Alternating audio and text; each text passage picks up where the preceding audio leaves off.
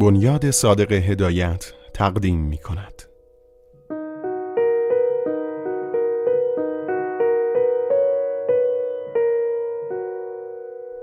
با صدای اپ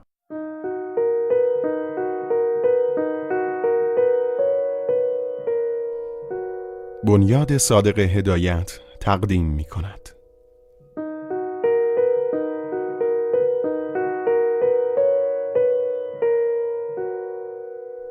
با صدای اپ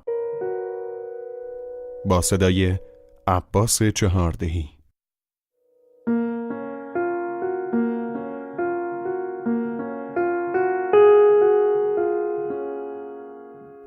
گرداب اثر صادق هدایت.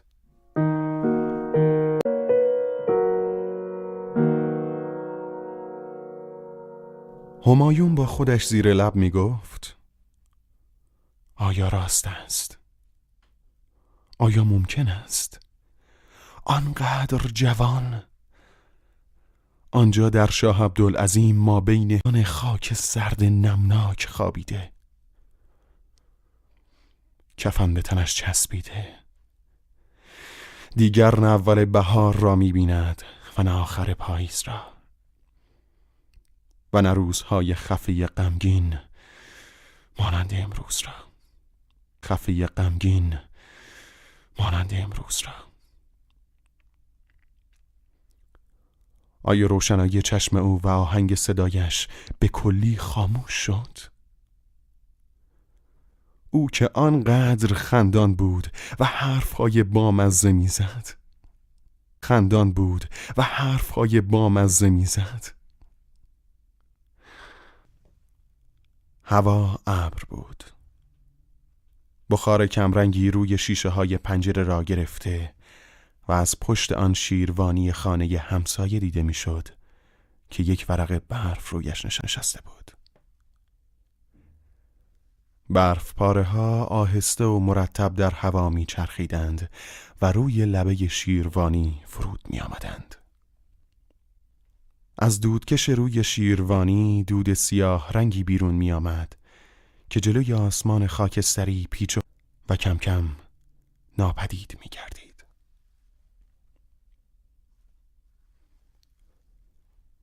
همایون با زن جوان و دختر کوچکش هما در اتاق سردستی خودشان جلوی بخاری نشسته بودند. ولی برخلاف معمول که رو بودند. ولی برخلاف معمول که روز جمعه در این اتاق خنده و شادی فرمان روایی داشت امروز همه آنها افسرده و خاموش بودند. حتی دختر کوچکشان که آنقدر مجلس گرمی می کرد خود را با صورت شکسته پهلویش گذاشته مات و پکر به بیرون نگاه می کرد مثل اینکه او هم پی برده بود که نقصی در بین است. و آن نقص اموجان بهرام بود که به عادت همیشه نیامده بود. نیامده بود. و نیز حس می کرد که افسردگی پدر و مادرش برای خاطر اوست. لباس سیاه چشمهای سرخ بیخوابی کشیده و دود سیگار که در هوا موج می‌زد همه اینها همه اینها فکر او را تایید می کرد همایون خیره به آتش بخاری نگاه می کرد ولی فکرش جای دیگر بود. بدون اراده یاد رو وقتی که مثل امروز یک وجب برف روی زمین می نشست زنگ تنفس را که می‌زدند او و بهرام به دیگران فرصت نمی‌دادند. بازی آنها در این وقت همیشه یک جور بود. یک گلوله برف را روی زمین میغلطانیدند تا اینکه توها دو دسته می شدند. آن را سنگر می کردند و گلوله برف بازی شروع می شد. بدون اینکه احساس سرما بکنند با دستهای سرخ شده که از شدت سرما میسوخت به یکدیگر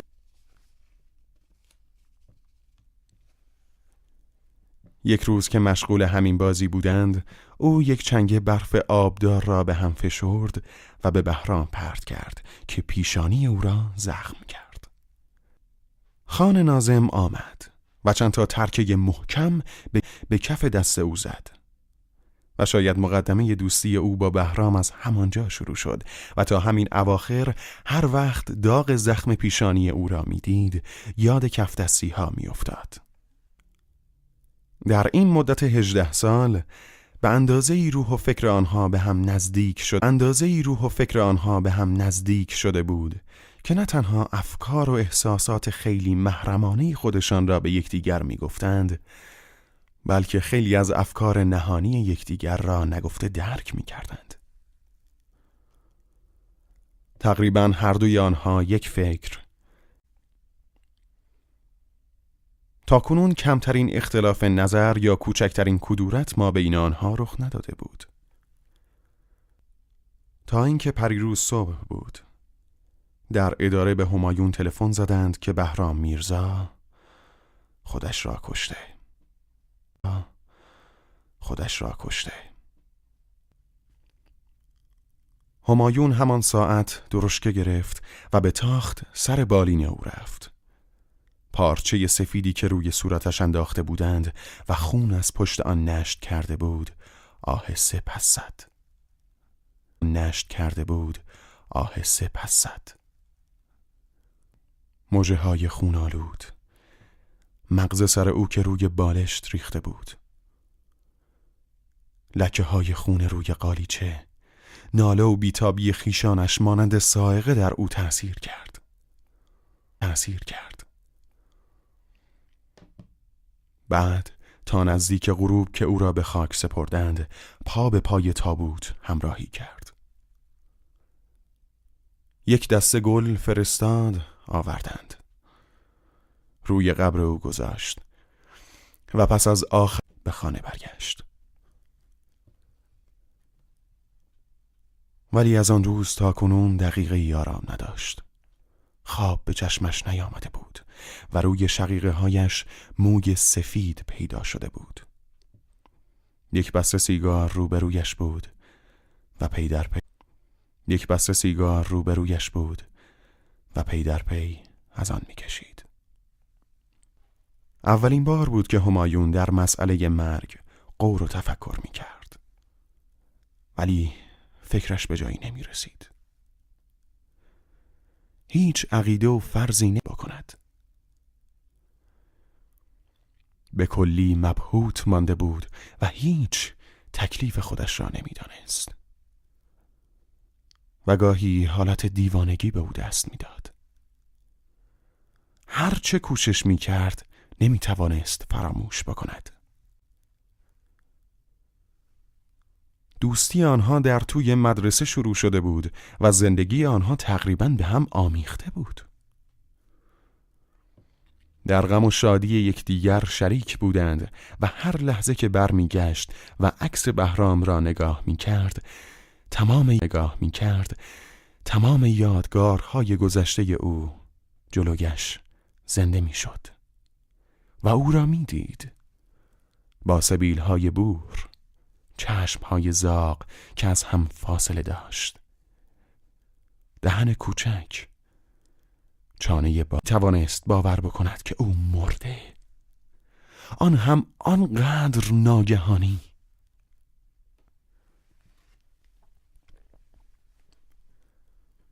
چه جانفشانی ها که بهرام درباره او نکرد.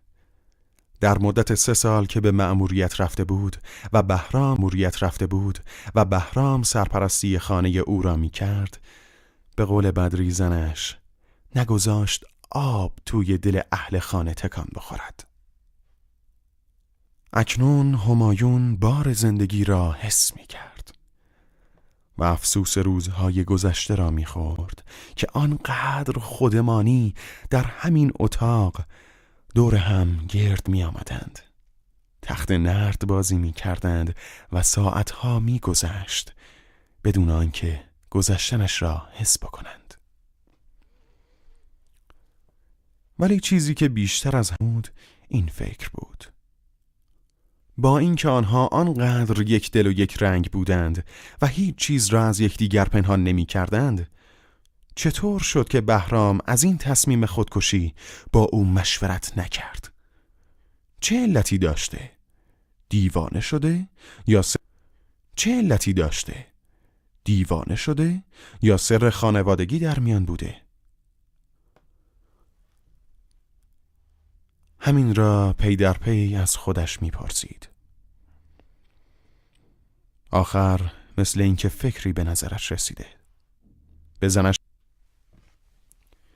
تو چه حدسی می‌زنی؟ هیچ میدانی چرا بهرام این کار را کرد؟ بدری که ظاهرا سرگرم خامدوزی بود سرش را بلند کرد و مثل اینکه منتظر این پرسش نبود با بیمیلی گفت با بیمیلی گفت من چرا بدانم مگر به تو نگفته بود نه آخر پرسیدم من هم از همین متعجبم از سفر که برگشتم حس کردم تغییر کرده. ولی چیزی به من نگفت که برگشتم حس کردم تغییر کرده. ولی چیزی به من نگفت. گمان کردم این گرفتگی او برای کارهای اداری است. چون کار اداره روح او را پژمرده می کرد بارها به من گفته بود. اما او هیچ مطلبی را از من نمی پوشید هیچ مطلبی را از من نمی پوشید خدا بیامرزدش. چقدر سرزنده و دل بنشات بود. از این کار بعید بود. نه ظاهرا اینطور می نمود. گاهی خیلی عوض می شد. بود. یک روز که وارد اتاقش شدم او را نشناختم. سرش را میان دستهایش گرفته بود فکر می کرد. همین که دید من یکی خوردم برای اینکه مغلطه بکند خندید و از همان شوخی ها کرد. بازیگر خوبی بود. بازیگر خوبی بود. شاید چیزی داشته که اگر به تو می‌گفت میترسید غمگین نشوی ملاحظت را کرده آخر هرچه باشد تو زن و بچه داری. باید به فکر زندگی باشی. اما او سرش را باش را با حالت پرمعنی تکان داد. مثل اینکه خودکشی او اهمیتی نداشته. دوباره خاموشی آنها را به فکر وادار کرد. ولی همایون حس کرد که حرفهای زنش ساختگی و محض مسلحت روز همین زن که هشت سال پیش او را می پرستید که آنقدر افکار لطیف راجع به عشق داشت.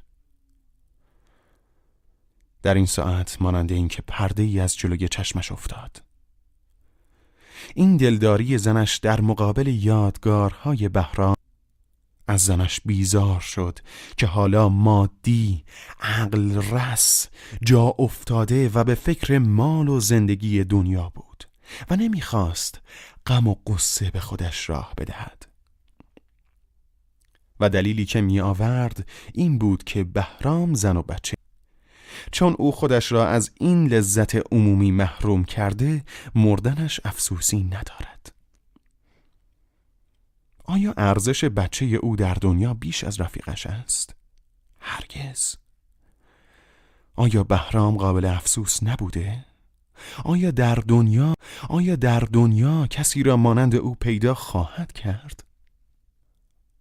او باید بمیرد و این سید خانم هفهفوی نوت ساله باید زنده باشد که امروز توی برف و سرما از پاچنار اسازنان آمده بود سراغ خانه بهرام را می‌گرفت سراغ خانه بهرام را می‌گرفت تا برود از حلوای مرده بخورد این مسلحت خداست به نظر زنش طبیعی است و زن او بدری هم یک روز به شکل همین سید خانوم در میآید.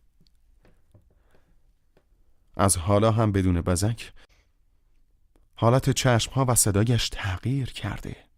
صبح زود که به اداره می رود هنوز او خواب است. پای چشمهایش چین خورده و تازگی خودش را از دست داده. لابد زنش هم همین احساس را نسبت به او می کند که می داند لابد زنش هم همین احساس را نسبت به او می کند که می داند. آیا خود او هم تغییری نکرده؟ آیا همان همایون مهربان فرمانبردار و خوشگل سابق است؟ آیا زنش را فریب نداده؟ ام پیدا شده بود آیا در اثر بیخوابی بود و یا از یادگار دردناک دوستش در این وقت در باز شد و خدمتکاری که گوشه چادر را به دندانش گرفته بود کاغذ بزرگ لاک زده ای آورد به دست همایون داد و رفت. همایون خط کوتاه و بریده بریده بهرام را روی پاکت شناخت. با شتاب در آن را باز کرد. کاغذی از میان آن بیرون آورد و خواند کاغذی از میان آن بیرون آورد و خواند.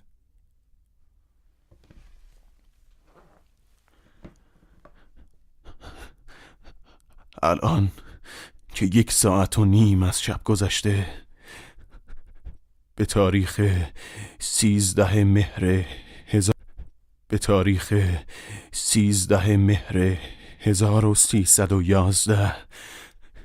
این جانب بهرام میرزا پور از روی رضا و رقبت همه دارایی خودم را به هما خانوم ماها بهرام پور همایون با تعجب دوباره آن را خواند و به حالت بهت زده کاغذ از دستش افتاد. بدری که زیر چشمی متوجه او بود پاجه او بود پرسید. کاغذ کی بود؟ بهرام. چه نوشته؟ میدانی همه دارایی خودش را به هما بخشیده. چه مرد نازنینی. این اظهار تعجب مخلوط با ملاطفت همایون را بیشتر از زنش متنفر کرد. ولی نگاه او بدون اراده روی عکس بهرام قرار گرفت. سپس برگشته به هما نگاه کرد. ناگهان دخترش هما بدون کم و زیاد شبیه بهرام بود. نه به او رفته بود و نه به مادرش. چشم هیچ کدام از آنها زاغ نبود. دهن کوچک چانه باریک درست همه یک. چانه باریک. درست همه اسباب صورت او مانند بهرام بود. اکنون همایون پی برد که چرا بهرام آنقدر هما را دوست داشت و حالا هم بعد از مرگش دارایی خود را به او بخشیده. آیا این بچه ای که آنقدر دوست داشت نتیجه روابط محرمانه بهرام با زنش بود؟ آن هم رفیقی که با او جان در یک قالب بود و آنقدر به هم اطمینان داشتند؟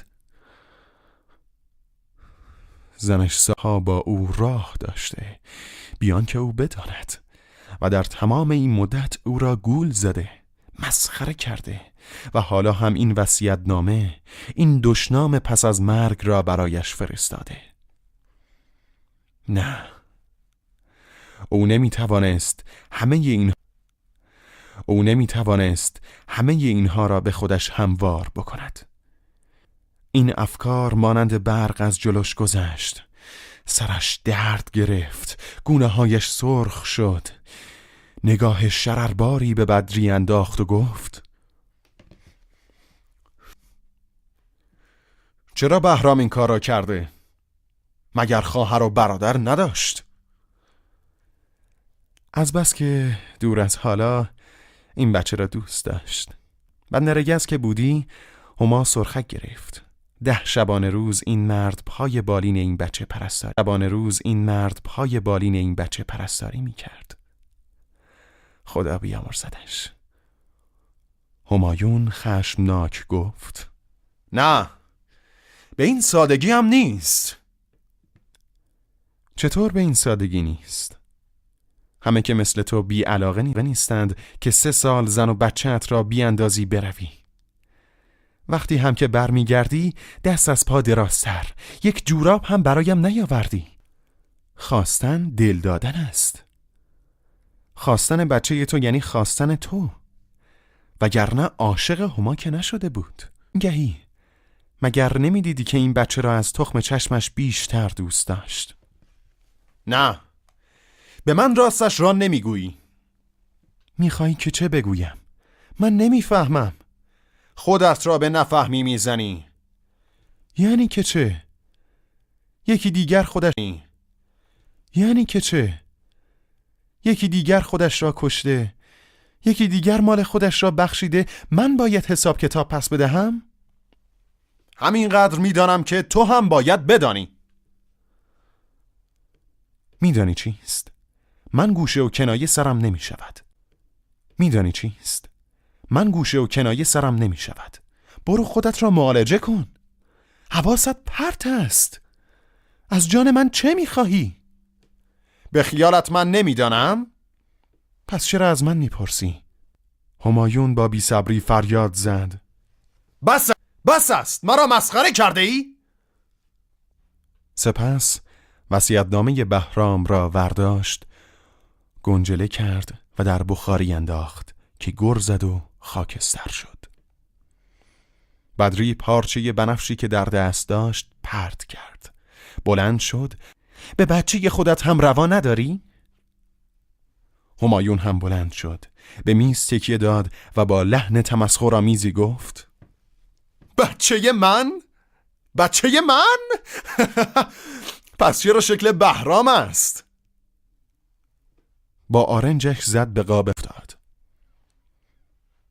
بچه که تا کنون بغز کرده بود به گریه افتاد بدری با رنگ پریده و آهنگ تهدیدآمیز گفت مقصود تو چیست؟ چه می‌خواهی بگویی؟ می‌خواهم بگویم که هشت سال, هشت سال است که تو سر بالا بودی نزن به من؟ به دخترم؟ همایون با خنده عصبانی قاب عکس را نشان داد و نفس زنان گفت آره دختر تو. دختر تو. دختر تو. بردار ببین.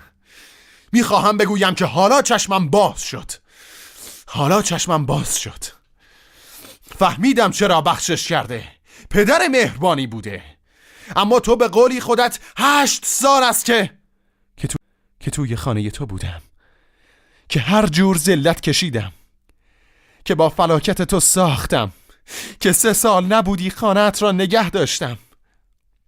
بعد هم خبرش را برایم آوردند که در بندر گز عاشق یک زنی که یه شلخته روسی شده بودی. حالا هم این نمی‌توانی بهانه ای بگیری می‌گویی بچم شکل بهرام است. ولی من دیگر حاضر نیستم. دیگر یک دقیقه توی این خانه بند نمی‌شوم. بیا جانم بیا برویم. هما به حالت وحشت زده و رنگ برویم. هما به حالت وحشت زده و رنگ پریده میلرزید. و این کشمکش عجیب و بی سابقه میان پدر و مادرش را نگاه می کرد. گریه کنان دامن مادرش را گرفت و هر دو به طرف در رفتند. از جیبش درآورد و به سختی پرتاب کرد که جلوی پای همایون قلدید. صدای گریه هما و صدای پا در دالان دور شد. ده دقیقه بعد صدای چرخ درشکه شنیده شد که در میان برف و سرما برف و سرما آنها را برد همایون مات و منگ به سر جای خودش ایستاده بود. می ترسید که سرش را بلند بکند. نمی‌خواست باور بکند که این پیشامدها راست است. نمی‌خواست باور بکند که این پیشامدها راست است. از خودش می‌پرسید شاید دیوانه شده و یا خواب ترسناکی می‌بیند. ولی چیزی آشکار بود. از این به بعد این خانه و زندگی برای از این به بعد این خانه و زندگی برایش تحمل ناپذیر بود. و دیگر نمی توانست دخترش هما را که آنقدر دوست داشت ببیند. نمی توانست او را ببوسد و نوازش بکند. بود. از همه بدتر زنش هشت سال پنهانی او. با یگان دوستش راه داشته و کانون خانوادگی او را آلوده کرده بود. همه اینها در همه اینها در خفای او. بدون اینکه بداند. همه بازیگرهای زبردستی بودند. تنها او گول خورده و به ریشش خندیدند. از سرتاسر سر زندگیش بیزار شد. کس سرخورده بود.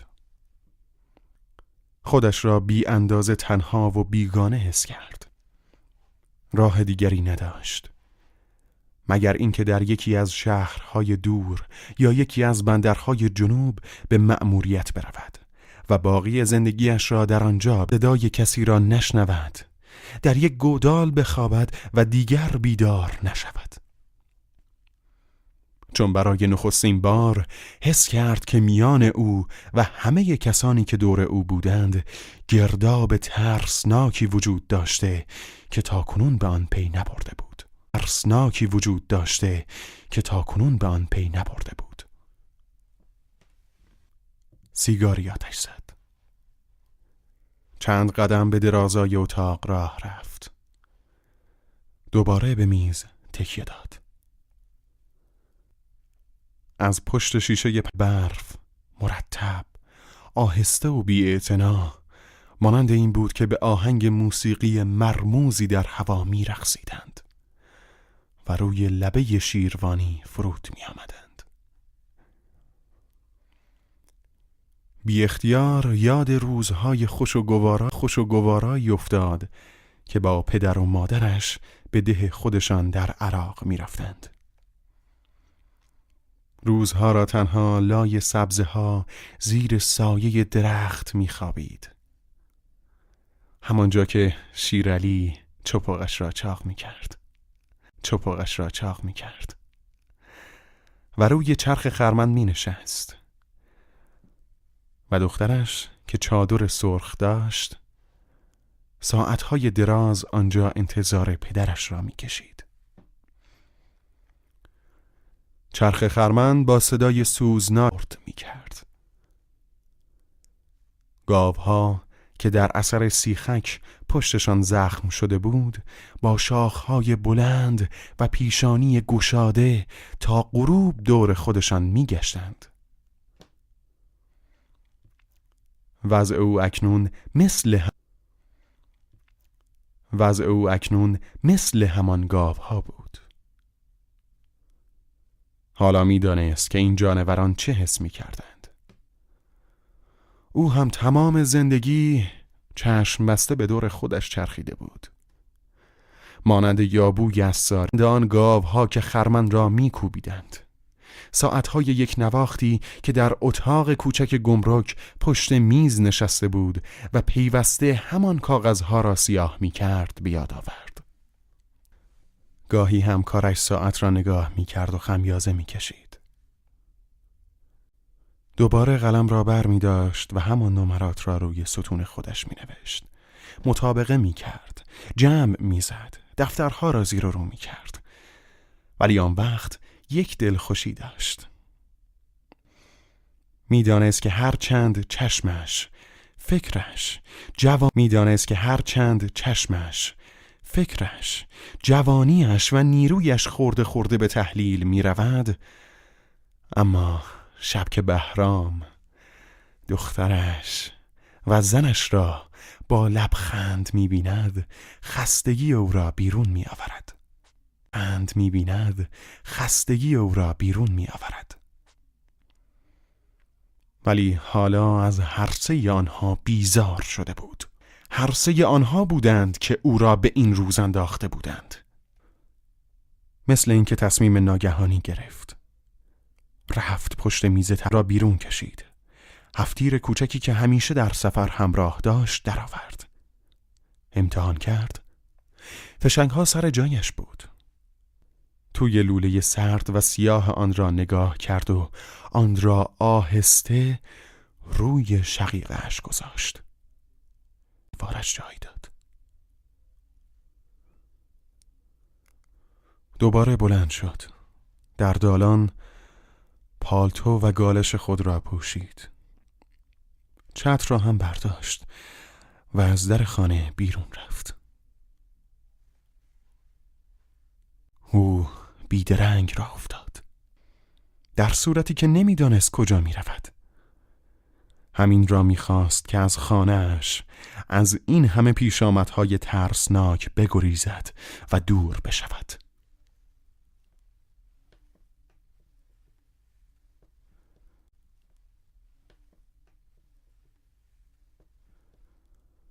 از خیابانی سر درآورد که سرد و سفید و غمانگیز بود. جای چرخ درشکه میان آن تشکیل شیارهای پست و بلند داده بود. تشکیل شیارهای پست و بلند داده بود. او آهسته گام های بلند برمی داشت اتومبیلی از پهلوی او گذشت و برفهای آبدار و گل خیابان را به سر و روی او پاشید.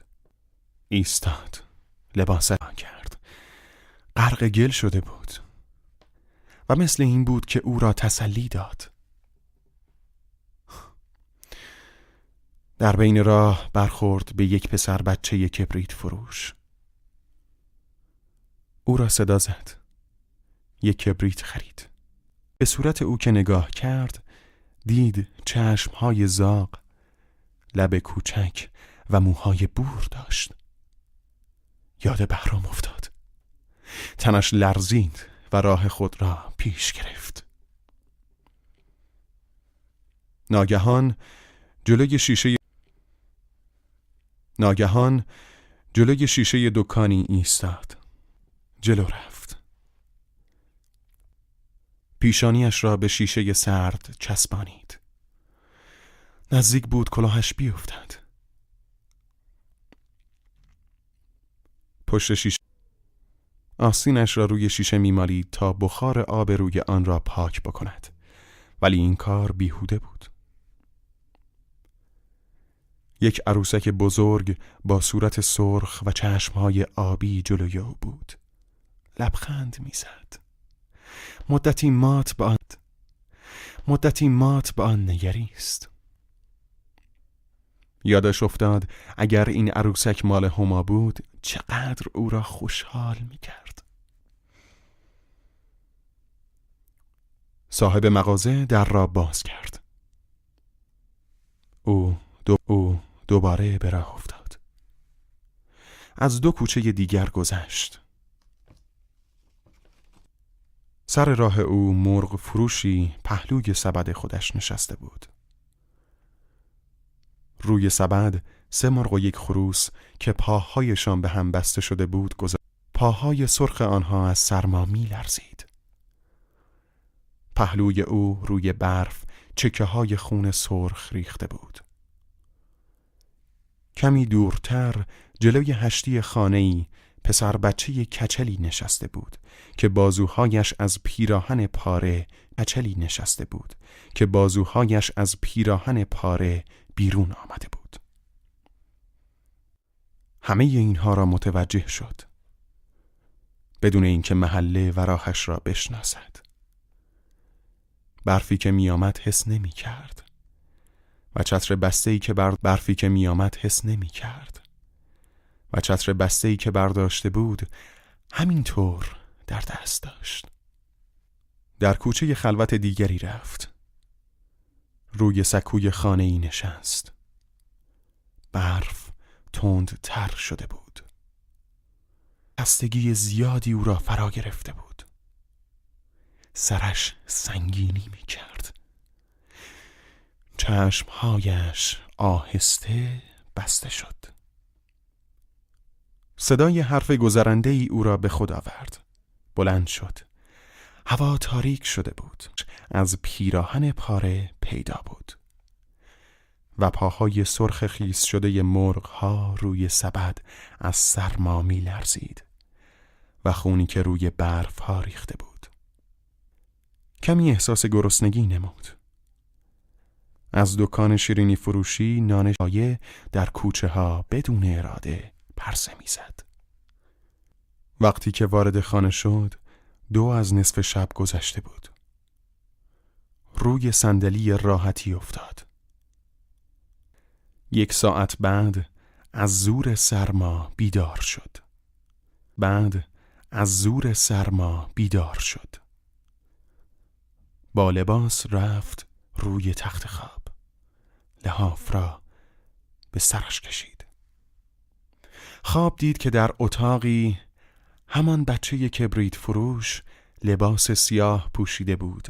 همان بچه کبریت فروش لباس سیاه پوشیده بود و پشت میزی نشسته بود که رویش یک عروسک بزرگ بود. با چشمهای آبی که لبخند می‌زد و جلوی او سه نفر دست به سینه ایستاده بودند. دختر او هما وارد شد. شمعی در دست داشت. پشت سر او مردی وارد شد که روی صورتش نقاب سفید خونالود بود. جلو رفت. دست آن پسر کبریت فروش و هما را گرفت. دو تا دست که هفتیر به طرف او گرفته بودند از پشت پرده درآمد. همایون حراسان با سردرد از خواب پرید. دو هفته زندگی او به همین ترتیب گذشت روزها را به اداره می رفت و فقط شبها خیلی روزها را به اداره می رفت و فقط شبها خیلی دیر برای خواب به خانه برمیگشت. گاهی عصرها نمی‌دانست چطور گزارش از نزدیک مدرسه دخترانه ای میافتاد که هما در آنجا بود. وقت مرخصی آنها سر پیچ پشت زید مبادا مشهدی علی نوکر خانه پدرزنش او را ببیند. یکی یکی بچه ها را برانداز می کرد ولی دخترش هما را ما بین آنها نمی‌دید تا اینکه درخواست مأموریت او قبول شد و به او پیشنهاد کردند که برود در گمرک در گمرک کرمانشاه روز پیش از حرکت همایون همه کارهایش را رو به راه کرد. حتی در گاراژ اتومبیل را دید و قطع کرد و بلیت خرید. با وجود اصرار صاحب گاراژ چون چم... وجود اصرار صاحب گاراژ چون چمدانهایش را نبسته بود عوض اینکه غروب همان روز برود قرار گذاشت فردا صبح به کرمانشاه حرکت بکند.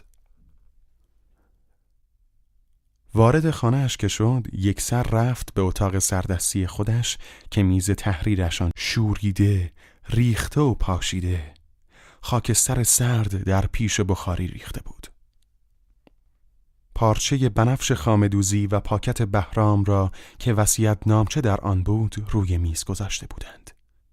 پاکت را برداشته از میان پاره کرد. را برداشته از میان پاره کرد. ولی تکه کاغذ نوشته در میان آن دید که آن روز از شدت تعجیل ملتفت آن نشده بود. بعد از آن که تکه ها را روی میز بغل هم گذاشت اینطور خواند.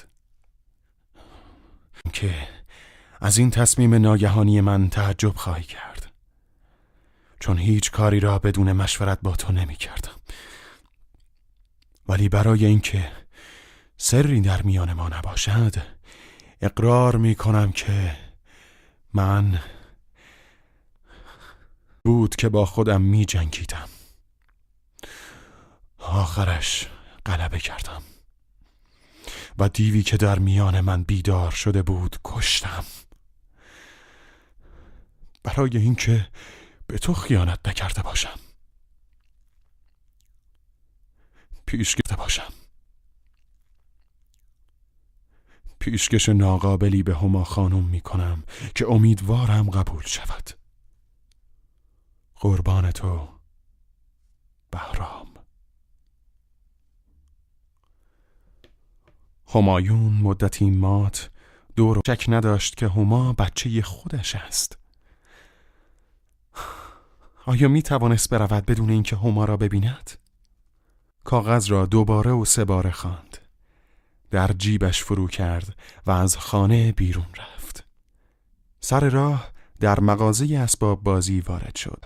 در مغازه اسباب بازی وارد شد و بی تعمل عروسک بزرگی که صورت سرخ و چشمهای آبی داشت خرید و به سوی خانه پدری زنش رفت. آنجا که رسید در زد.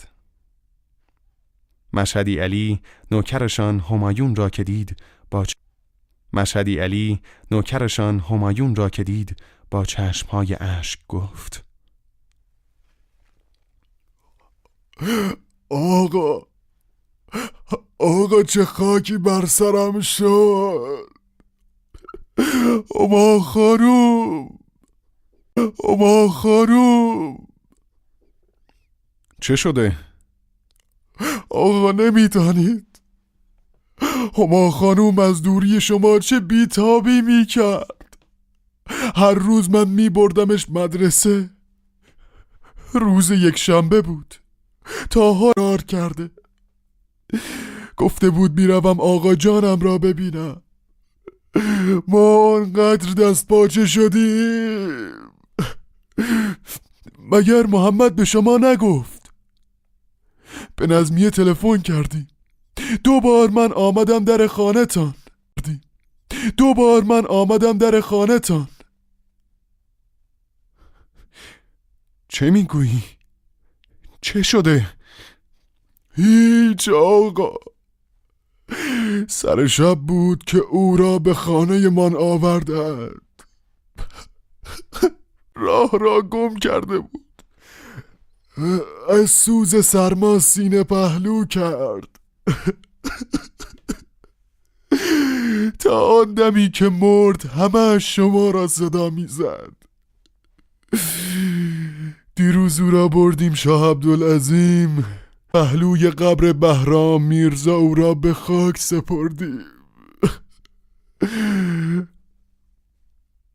همایون خیره به مشهدی علی نگاه می کرد به اینجا که رسید جعبه یروسک از زیر بغلش افتاد.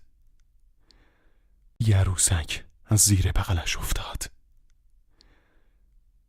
بعد مانند دیوانه ها یخه پالتوش را بالا کشید و با گام های بلند به طرف گاراژ رفت. چون دیگر از بستن چمدان منزی عصر می توانست هرچه زودتر حرکت